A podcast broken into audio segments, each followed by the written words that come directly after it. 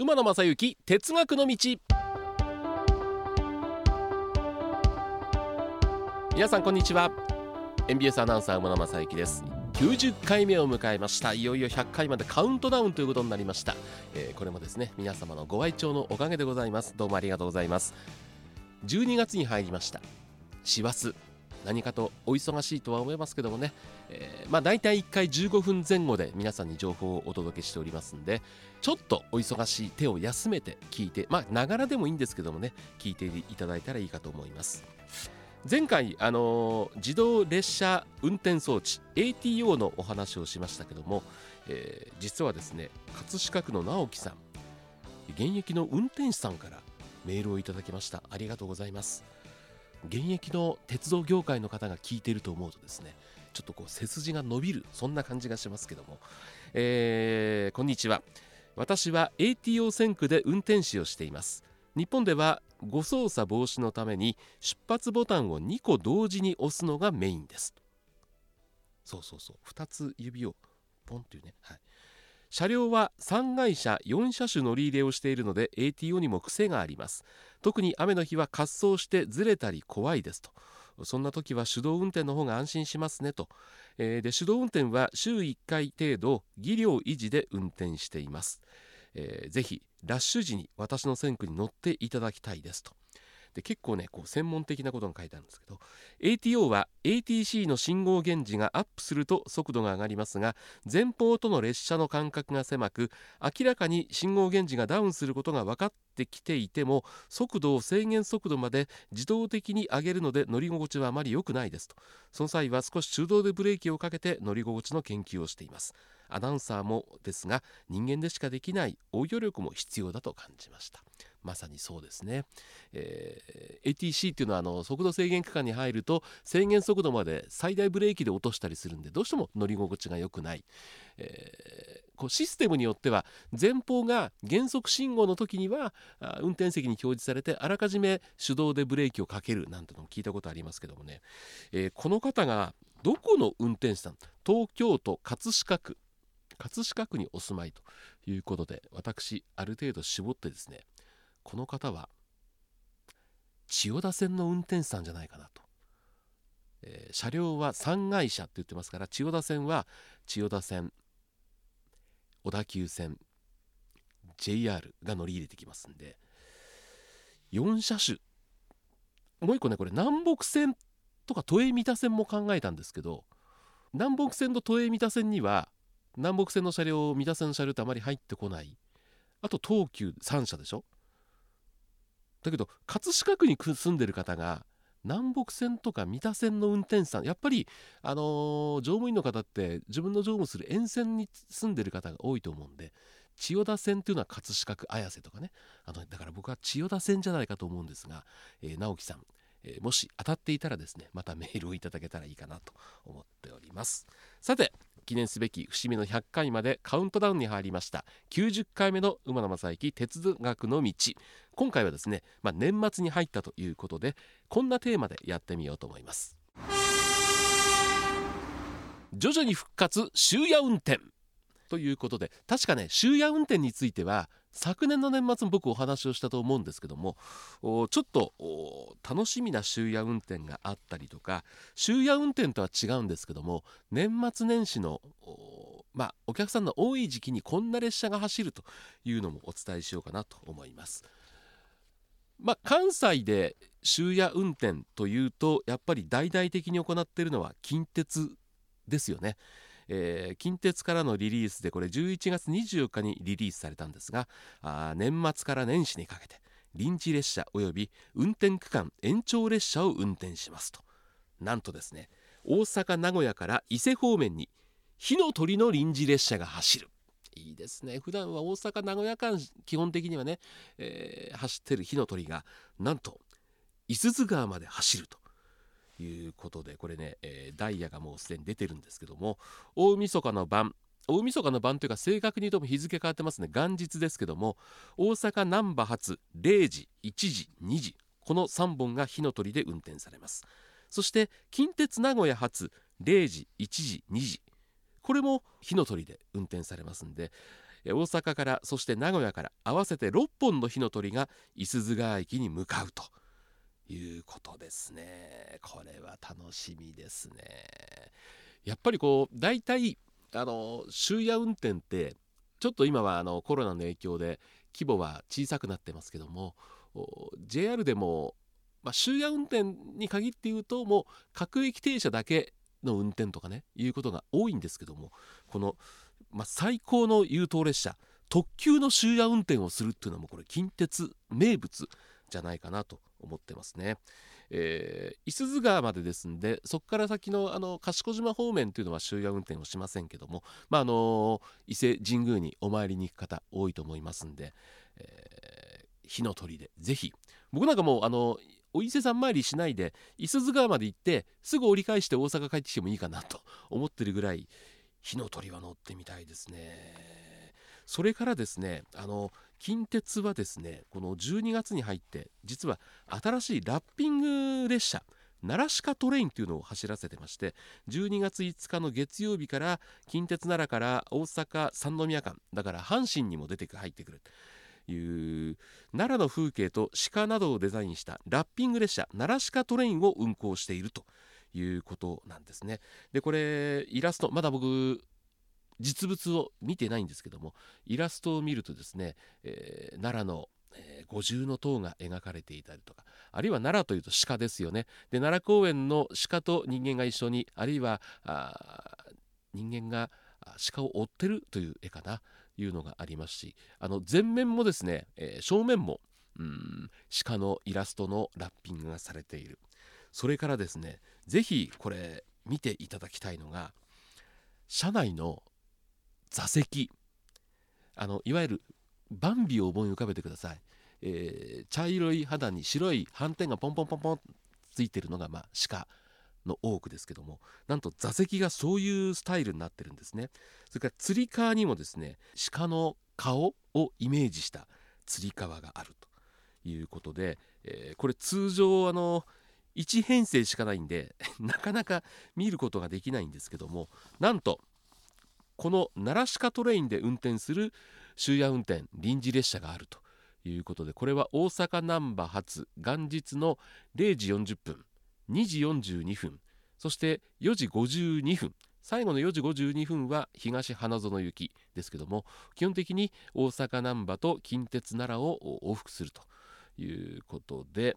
うん、東花園を0時13分に出庫して難波行きこれが難波から0時40分に出て奈良に行く。そして折り返し1時43分奈良から難波に向かう。折り返し難波から2時42分発という感じで終夜運転でこの奈良鹿トレイン6両編成で運転されると。いうことでこれはねあのちょっと暗いんで、えー ラッピングがよく見えないっていう走行シーンもねまた日の出前なんであると思いますけどもぜひぜひ。やっぱりいいですね。だからこう通常の車両だけどもなんとかこう奈良の雰囲気を味わってもらおうというなんかこう近鉄の意気込みというのがねえー、感じられますけども、まあ、その他普通の各駅停車なども、えー、終夜で運転されますんでぜひぜひファンの皆さんまずは近鉄電車を見ながら年越しを迎えるあの臨時列車を見て新年を感じていただくということを私はお勧めしたいなと思ってます。このラッピング列車奈良鹿トレインですけども6両編成があの主に近鉄奈良と神戸三宮の間を走ってるんですけどもこれあの時間によってはあの2両連結したり4両連結したりすると奈良鹿トレインじゃないのがこれにつながるとですねちょっと編成日が美しくないかなというふうに思うんですけどまあそれはしょうがないですよね。ちょっと輸送力を確保しなきゃいけない。それから関西の鉄道ファンにとってもうこれは一大ニュースなのがやっぱり京阪が3年ぶりに大晦日の終夜運転を実施するプレミアムカーを年越し運行しますということですね。大晦日は京阪線岩清水八幡宮参道ケーブルで3年ぶりの終夜運転を実施するということです。えー、正月ダイヤではあのかつてはね、えー、京阪特急も当たり前でした。京阪と七条間のノンストップ、えー、これは今あの京阪間ノンストップでは、えー、快速特急の楽々が走ってますけどもこれを使って、まあ、大々的に、えー、終夜運転をすると。それから期間限定でなんとですね、えー、大晦日終夜運転という終夜運転復活を記念したヘッドマークをつけて走ると。いうことで、えー、このヘッドマークをつけた列車を運行するとともにこの終夜運転のプレミアムカーでプチギフトをプレゼントすると。これね、えー、イメージとして写真も出てるんですがあの京阪電車初詣楽々というふうに書いた袋に飴が入ってるんですね。この飴をいただくだけでも非常に価値があるんじゃないかなと。いうふうに思っております。終夜運転復活のヘッドマークについてはあこれ予定ですけども12月17日の土曜日から12月31日の土曜日まで8000系車両3編成にヘッドマークをつけて走るということですんでこれお正月になる前に写真だけでもこう記念に収めておきたいなというふうに思っております。そしてもう一つ終夜運転とは違うんですけども阪神からも非常に興味のあるプレスリリースがありました。期間限定夜間有料臨時列車楽ヤンライナーの運行について、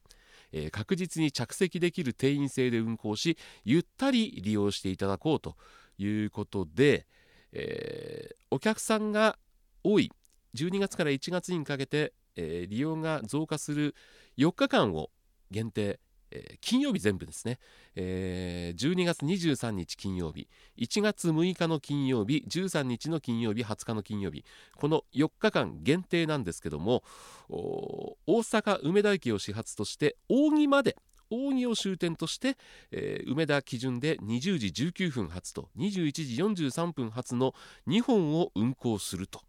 いうことですね。ラクヤンライナー1号3号。で梅田と野田ここは乗車だけ。で尼崎以降は乗車できない。降車専用ということで梅田大阪梅田野田尼崎向川甲子園西宮高路園内出芦屋扇というのが梅田発。20時19分と21時43分。12月231月6日13日20日金曜日限定で有料夜間有料臨時列車。ラクヤンライナーが動くという。1列車あたり180席の定員制。で各列車に、えー、各車両に30人程度となるようにして確実に着席をしてもらうと。で180人のうち梅田からの乗車150席、えー、野田からの乗車30席。なんでこれね出発する時は後ろより1号車から5号車まで梅田で乗れる。一番前6号車これは野田から乗れるということで乗車整理券200円均一ということですね。あの座席指定ではなくて座席定員制なんで空いた席に自分で座るということになりますね。これね面白いのがあのいわゆる座席指定特急と違うんで、え、1番線ホームで発車の10分前から受付を開始すると。で係員から整理券を買って乗るということですね、え、現金のみのご利用で払い戻し手数料が100円かかってしまうんですけどもこれ乗らずにですね整理券これを記念に取っとくという方もいるんじゃないかなと思いますんで意外とこの整理券が売れてるけども電車の中は空席があるという状況が出てくるかも分かりませんけどもこれで一応ね、えー、京阪それから近鉄南海というのは通常あの有料特急走ってますけども阪急が2024年度からあの座席指定特急を走らせるって言ってますけども座席指定じゃないんですけども阪神がいち早くこういう試みをすると。いうことでどんどんどんどんやっぱりこう混雑時に、まあ、ちょっとでもお金を払ってゆったり座ってこうという関東では結構こう朝夕のライナーっていうのはこう浸透してるんですけども関西にもですねだいぶ浸透してきたかなと。まあ、のよく言うのは関西人ケチだとか言われますけどもやっぱりあのこの間京都行ったんです。プレミアムシート京阪の。これも結構乗ってたりしますしまあ近鉄の場合は観光特急が多いんでこちらも結構載ってますしね。あのどんどんどんどんちょっとプラスアルファを払って、えー、まあ、自分だけのサービスを受けましょうという受けてみようそれにお金を払ってみようという、まあ、こんな文化がですね関西にも浸透してきたのかなというふうに今回感じた次第でございます。さあ皆さん年末年始臨時列車がたくさん走りますよ。鉄道ファンにとっては忙しい年末年始になると思いますがこの後も引き続きご安全にお過ごしください。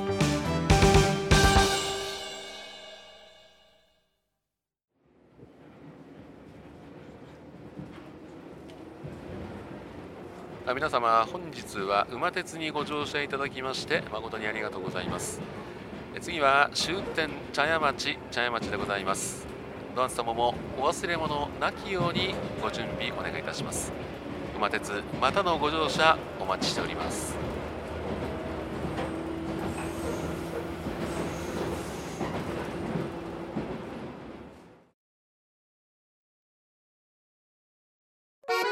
MBS アナウンサーの松井愛です。アラフィフアナウンサーが少し込み入った話しちゃってます。誰とどんな話をしよっかな。ついつい言い過ぎちゃうかも。